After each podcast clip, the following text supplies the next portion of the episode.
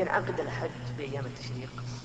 أشهر الحج يرى بعض العلماء أنها شهران وعشرة أيام ويرى آخرون أنها شهران وثلاثة عشر يوما تنتهي بآخر أيام التشريق والظاهر أنها ثلاثة أشهر أي آخرها محرم.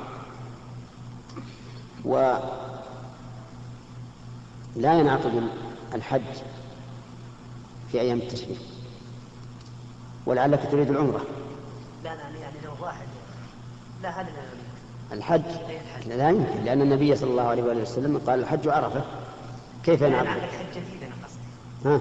يعني سن بعد ما انتهت أيام ها. حج للعام القا... أحرم العام القادم. إذا إذا أحرم للعام القادم فقد أحرم بالحج قبل أشهره. بس في أشهر الحج. أشهر الحج السنة هذه. ما هي السنة القادمة؟ السنة القادمة أشهرها لا تدخل إلا بعد ثبوت شهر شوال. طيب لو وعلى هذا فينبني على الخلاف. هل ينعقد الحج قبل أشهره؟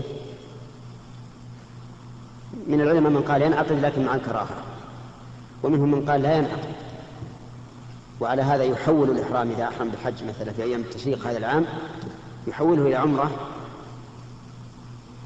ويطوف ويسعى ويقصر وفي العام القادم يأتي بالحج.